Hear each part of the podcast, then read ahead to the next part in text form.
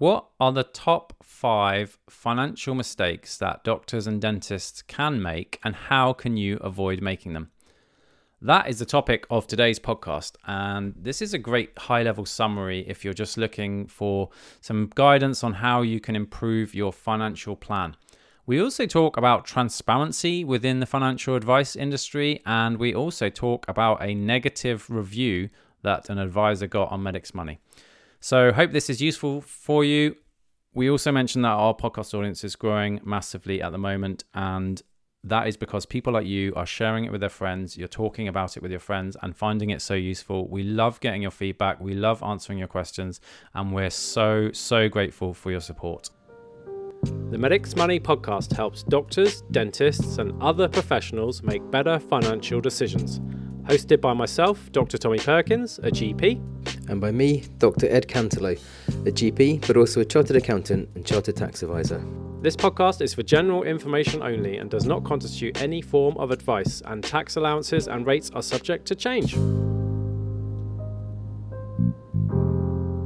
So, on today's podcast, it is my pleasure to welcome back a veteran of the podcast, Guy Roper, because Guy, you were on some of the really early podcasts where we had hardly any listeners, and we haven't done a podcast for a while. So, I'm really excited for today. It's brilliant to be back, Tommy. Thank you for having me. And yes, is it 30,000 listeners you have now? No, it's like 260,000 downloads.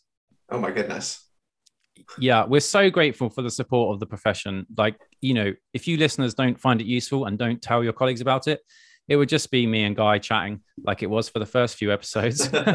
but things have moved on. So you've done some great episodes on ESG, on sort of the basics of financial planning, but we're going to talk about something different today. But before we do that, do you want to just give yourself the intro because some people might not be aware of you because we've had lots of new listeners join recently, which was amazing. Absolutely, yes. So I am the owner of Sunrise IFA. Sunrise IFA is a business set up to provide advice largely to medical professionals. So 90% of our clients are doctors of one form or other. And yes, I've been advising doctors for many years now, but created my own business a few years ago because I wanted to give the very best independent advice to my clients, to charge them fairly, and to be in control of how advice should be given.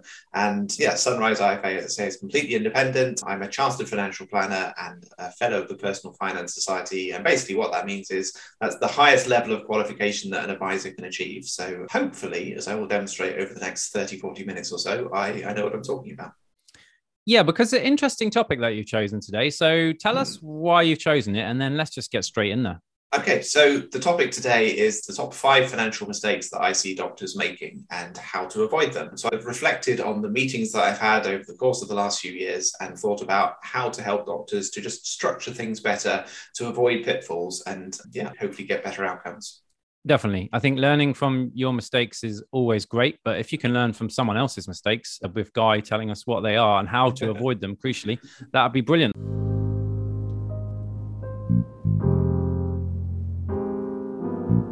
So, number five.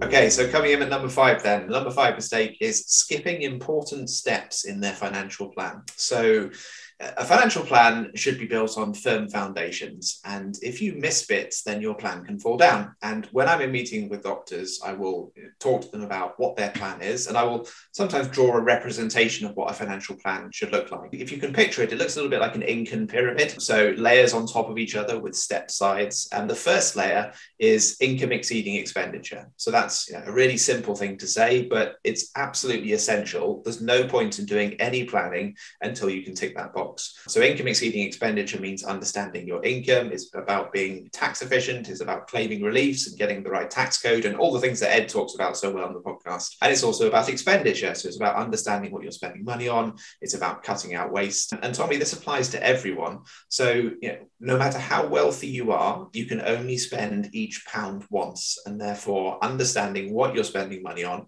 is essential step to building a financial plan. The second layer is paying off bad debts and building a suitable emergency fund. So, bad debt is something that you've spoken about quite a bit on the podcast. It's different from good debt. Good debt is things like mortgages, it's low interest rates, debt secured against an asset.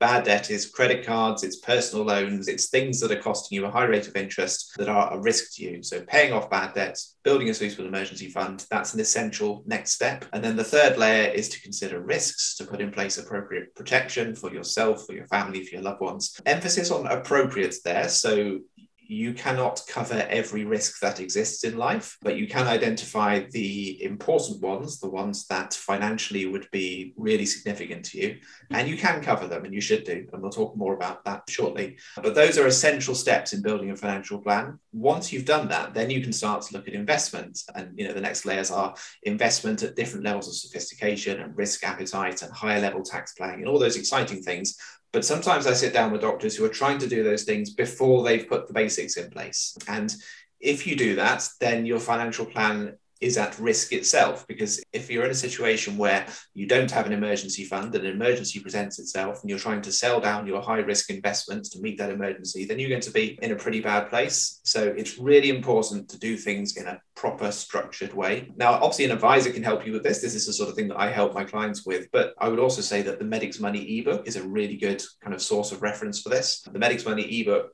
talks through the steps that doctors should take in building a financial plan. So it's as good a resource as any to putting in place those first steps.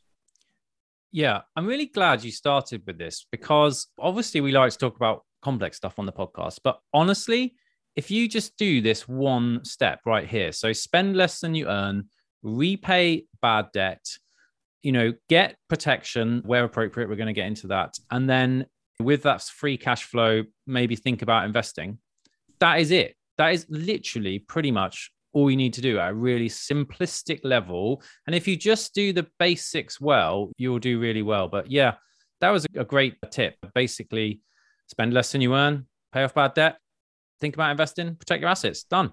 Yeah, and it's not difficult, but as you say, it gives you the foundation to go on to do the more interesting, exciting, complicated stuff. And as I say, it does apply to everyone. Yeah, whatever your income level, as you say, you can only mm. spend that pound once. I like that. Okay, so number four. Okay, so step four then, the, the fourth biggest mistake that I see doctors making is working with a restricted financial advisor. Now, I know this is something you're passionate about, Tommy. There are effectively two types of financial advisor out there. There are independent advisors and there are restricted advisors. Sunrise IFA, as I said earlier, is completely independent. So that means we have no ties to any products or solutions. I can recommend whatever my clients need. I can source solutions from anywhere in the market. And that means that I have a complete toolbox when it comes to advising doctors. But there are some advisors, including some that specialize in advice for doctors, who are restricted. And a restricted advisor has a restricted toolbox. They have restrictions in what they can and can't recommend. And often it's quite a limited range. So the advisor themselves may be capable, diligent, trustworthy, but I mean, I guess the question to ask yourself is how good a doctor would you be if you could only prescribe medication from one pharmaceutical company? How would you feel about being restricted in what you could prescribe to your patients because you could only choose from one company rather than the other companies that you might know are better for some things? And that fundamentally is the dynamic happening with restricted advisors. And therefore, the advice that you receive from a restricted advisor has good potential to be less good because they are restricted in what they can and can't recommend. Yeah, it shouldn't be, but this is a controversial area because, you know, in my opinion, independent advice is the gold standard for exactly the reasons that Guy just mentioned. You know, Guy, as an independent financial advisor, and all the other advisors on Medics Money are independent, can get a product or service from the whole market. So I think that is crucial. I like that analogy of just being able to prescribe one company's medication. You know, if that one company has the right product for you, then you might be okay. But if they don't, they're going to have to try to improvise or, you know, give you something which they know is not perfect for you, but they are restricted in what they can offer you. So I like that analogy. It's one of the reasons that we set up Medics Money. Transparency and open discussion of this is really important. And for some reason on their website, the restricted advisors don't often mention it. They just skirt around the issue. So I don't know why they don't put it on the front page of their website if it's not a problem. Maybe draw your own conclusions. Maybe we should move on because we do get some emails well, about this.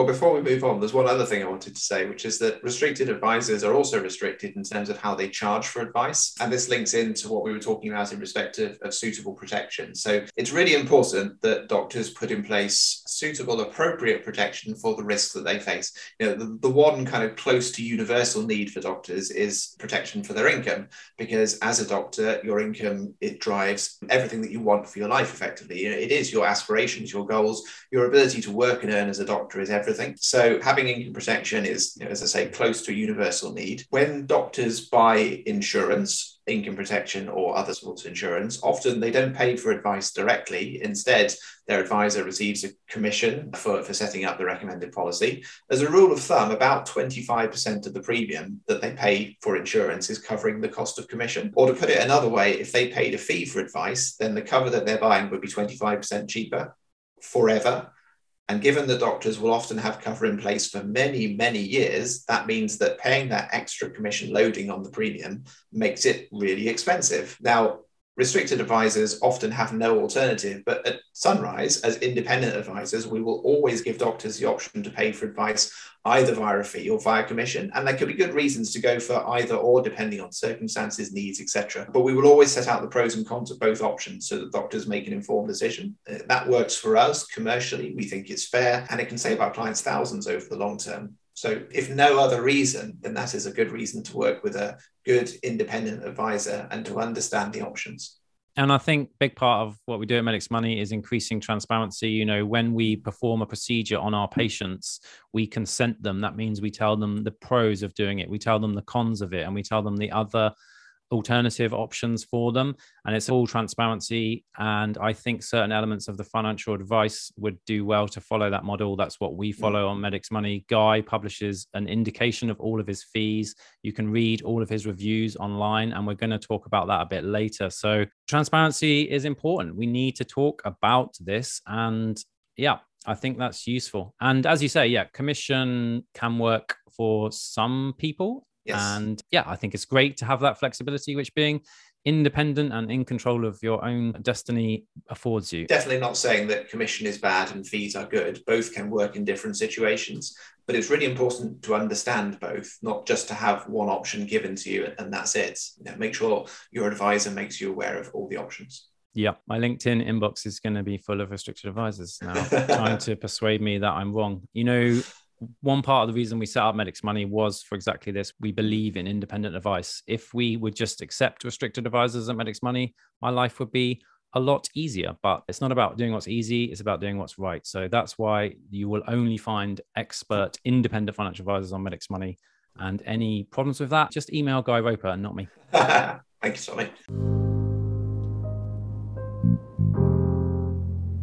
Tommy. so in at number three, then, the number three mistake I see doctors making is not reviewing things. So you've built a financial plan, it's a structured plan, it's on good foundations, but then inevitably life will change.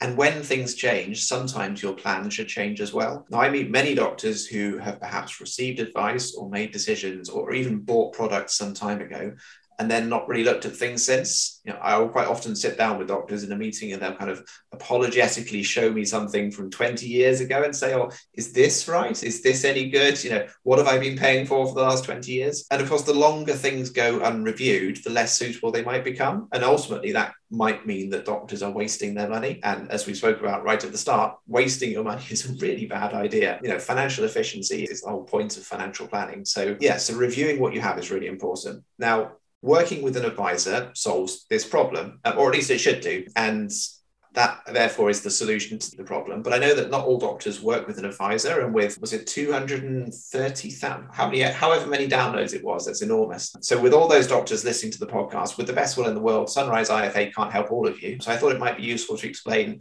what a review should include and how to go about it. So, a review with a good independent medical specialist advisor should consider the following things. It should consider changes to your circumstances, so your income, your expenditure, your family commitments, your living costs, your plans, your objectives, your short, medium, long term goals, all the things that are kind of important and relevant to your life. It should consider your cash position. So, are your financial foundations still sound? Do you still have an emergency fund in place? Do you have the right amount of cash? So, not too little, but also not too much. It should consider your tax position, your options for efficiency. Remember that tax changes every year. By definition, the Chancellor issues his budget he makes changes to the tax bands and rates and such like. So tax is something that is going to change every year. So you should be thinking about it every year. You should be thinking about what the changes will mean to you, what options you should use to mitigate tax. The NHS pension scheme, yeah, that's we, we couldn't go a whole podcast without mentioning that, Tommy. The NHS pension scheme is something that may need to be reviewed from time to time. You should certainly look at your record each year. So is your record correct?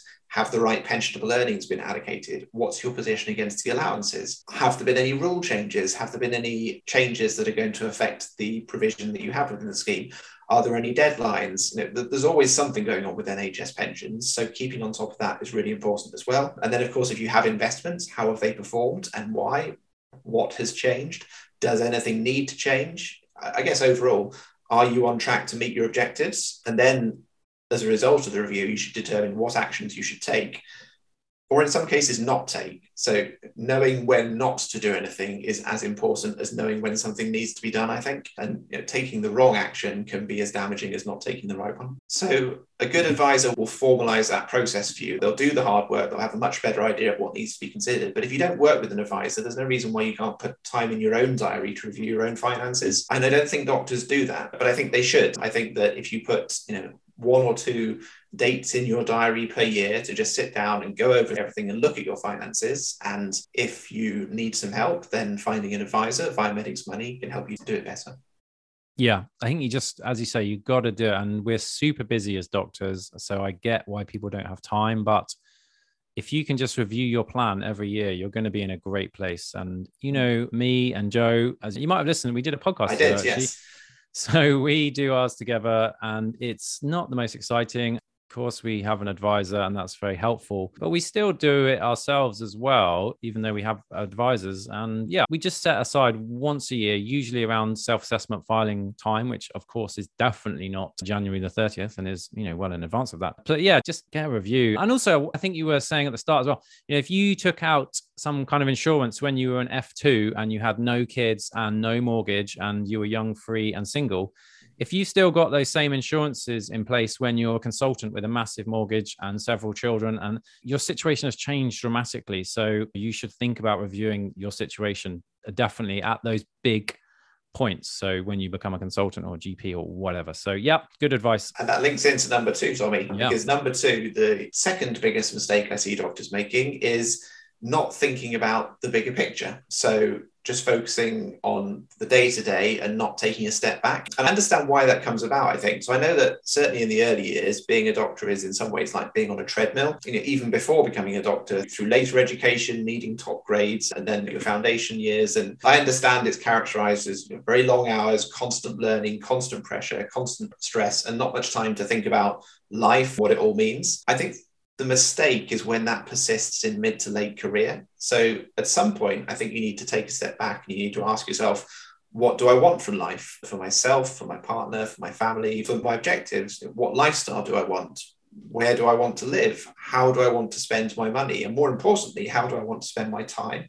What's really important to me? As an advisor, it's really difficult to advise doctors who don't have a clear idea of those things because how do you plan without a goal, without a big picture, without knowing what it's all for? I think doctors that spend their time exclusively on the treadmill of working, earning, spending, you know, trying to save without a real plan, it makes it much more likely that you might fall into the trap of doing the wrong things. As an aside, I once met a doctor who was working, I would say, unusually hard, lots of additional hours in, you know, over and above his normal rota. He was traveling really long distances for work. He was spending lots of time away from his young family. And he was investing the extra money that he earned in extremely high risk investments, which, as far as I could tell, were just losing money hand over fist. Needless to say, that is not a good strategy. That is not someone who has taken a step back and thought about what he wants his life to look like. And I think, therefore, it's crucial to think about those things and, yeah, to use that when you're building your strategy because your goals for life should drive your financial plan, not the other way around. And then finally, number one. Number one. Okay. So the number one mistake that I see doctors making is, it should be a drum roll here, Tommy, trying to make decisions in a panic. Often, although not always, caused by leaving things till the last minute. So I imagine there's a few doctors listening who can possibly relate to this. But yes, trying to make panicky decisions, trying to think, my goodness, what should I do now is the number one problem. And I think this might be partly because it's at the forefront of my mind at the moment. So there was a big NHS pensions deadline at the end of March. For some doctors, it was really important. And I had quite a few panicky emails from doctors in the run up. Often they've been referred by colleagues who were already clients of ours. And so they wanted to know what they should do, what this deadline meant to them. Now, I know doctors are busy. You know, I forgive you, but it's really hard to help a new client correctly and effectively to a tight deadline. And I was thinking while I was engaged with the work and kind of sorting everything out, that for Sunrise IFA's existing clients, anything that needed to be done was done months ago in plenty of time for the deadline. So we did manage to get everything done for those doctors that contacted us. But there's a big risk in that situation that things can slip, that things that could easily have been done beforehand couldn't be done. Another example is so we're recording this in late April 2022. So investment markets have been under pressure recently. Some values have fallen, and that can cause worry. And you know, I know that it is a, a concern for people when you've put in place an investment and then you see its value falling. But if you have the right plan, then there's no reason to worry. In fact, if you have the right plan, then market falls can even present an opportunity because when markets fall and you're investing regularly or even ad hoc, then that means that you can buy into the markets at a better price. And over the long term, that will deliver enhanced results. So it can be an opportunity, but you need the right structure in place. You need to have thought about things, you know, plenty in advance. Yeah. Can I go on a bit of a tangent here because you know we are all into transparency and we've mm-hmm. talked about that a bit before you yes. offer guide prices on your listing on Medics Money so i'm looking mm-hmm. at your Medics Money listing here mm-hmm. and it says that you have 18 five star reviews and all of these reviews are verified by Medics Money's unique software by GMC number because the big problem with online reviews is fake reviews. So I'm confident in the legitimacy of these reviews. 18 five star and then a two star review. Can we hmm. talk about this? Absolutely, yes. I mean, that was a function of what happened in the markets recently. So, when Sunrise IFA gives investment advice, then we talk about the term of investment. So, you know, it is rarely the right thing for doctors to invest for the very short term. You know, investing for a couple of years is a fool's errand because markets can move up and down. And if you're investing with the money needed back in the short term, then it, it makes it more likely you could get back less than you invest. So, investment should be a medium to long term goal and it should be yeah, put in place with that in mind the two star reviews with concerns over the recent performance of investments, which, of course, you know, with Russia invading Ukraine, with other kind of geopolitical aspects, investments have struggled a little bit. So I was disappointed to receive the review, but I was really pleased that it was an opportunity to remind people that having the right investment strategy in place and then holding the course when investments don't work out in your favor is a really important part of the process. You know, we don't invest with an expectation that things are always going to go up. We recognize that sometimes things will fall in value. And actually, with the right financial plan in place, with the right emergency fund so that your investments aren't needed in the short term, with the right kind of income and expenditure, with the right commitment to regular saving that's affordable, that's sustainable, market falls don't matter as much as they could do. So, yeah, it was disappointing, but it's a really good learning opportunity for us as a business, and I think perhaps for doctors generally. And I know that you've reflected on this a lot, and I'll put the link to your profile on Medics Money so you can read the response to it. But it kind of highlights the benefit of ongoing advice. Do you want to talk about that? Yeah. So, as I said earlier, when things change, sometimes the plan needs to change, sometimes it doesn't. And sometimes part of a review process means knowing when not to do something as well as when to do something. So, ongoing advice and review means looking at how situations have changed and whether something needs to be done. So, if an investment has fallen in value, then an ongoing review would look at whether the investment is still suitable, whether it still matches the client's attitude to risk, whether the investment is still affordable, whether it's still on target to meet the overall objectives. And actually, recent markets fall have not generally changed those answers. So, generally, for clients who are making regular investments into a long term savings vehicle, actually the recent market falls have not been as significant as they might look on paper. Definitely. And I think stock market volatility is the price that investors pay for stock market returns. And investing is a long term game because in the short term, stock markets are volatile. But you know historically not giving financial advice but if you were to invest in you know for example an index tracker of the s&p and you zoom out on that chart the chart is going up and to the right. But if you zoom in on a month by month or week by week basis there's some big falls in there. And you know when i've been investing for a long time and when you've earned that money hard earned money and then you see the value of it going down it is a cause of panic. And i think this is where advisors like guy earn their money because if you panic and do the wrong thing when the stock market is down, you know, that can result in big losses. And I often refer to the Vanguard's Advisor Alpha study. It's a 64 page PDF.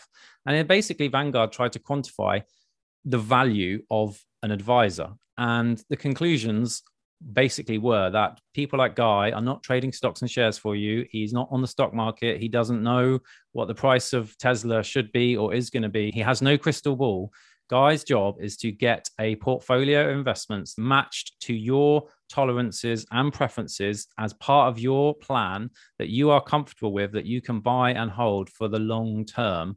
And basically, the upshot of the Vanguard Advisor Alpha is that they think an advisor adds 3% extra over doing it yourself. And interestingly, that 3% is not from picking stocks or buying the latest meme stock, it is from basically behavioral management, especially yeah. in times of trouble. So when things are down, that is when people like Guy earn their money to try to help you guide you through it. And I would also point out that if you do click the link and look at Guy's profile, you will see another review from the same doctor who is more than happy with the explanation. And I think the doctor was not working with you on an ongoing basis. Is that right? That's right, yes. Brilliant. Well, thank you for discussing that. Open transparency is what we're all about here. I think that's also helpful as well and has reinforced some key concepts. So, parting words of wisdom? So, I think the overall solution is to build a plan, build it in the right way, structured in the right way. And if you want to, to work with an advisor that you trust, you know, build a plan, consider risks, and then trust the process. And if you have a plan, if you have the right plan, then you don't need to panic because everything is done plenty in advance. Absolutely. Easy, eh? it's easy to say, but it's incredibly hard to do, you know. And like I said, that first, if you're new to investing and you've got your hard earned money and you've decided, right, I'm going to save this money, I'm not going to spend it on something nice for now. And the first time you see that go down, you know, it is a panic, but you just got to think about what your plan is and you're confident in your plan. If you've got an advisor, give them a call, they'll talk you through it. And I think one thing that I focus on is if in doubt, zoom out, which is basically what I was alluding to by saying if you zoom in on a major stock market indices such as the S&P 500, I think you zoom in today, it might be down significantly. But if you zoom out to a year or five year, 10 year horizon, and this is not advice, past performance does not affect future returns, which is what Guy always has to say. But if you do zoom out, you'll see that it's going up and to the right. So you just got to ignore the bumps, ignore the noise, stick with your plan and you'll be all right. Spot on. Brilliant. All right, Guy. Well, if people want to contact you, they're already going to have your link because we're going to show them your reviews and you can just contact Guy through there.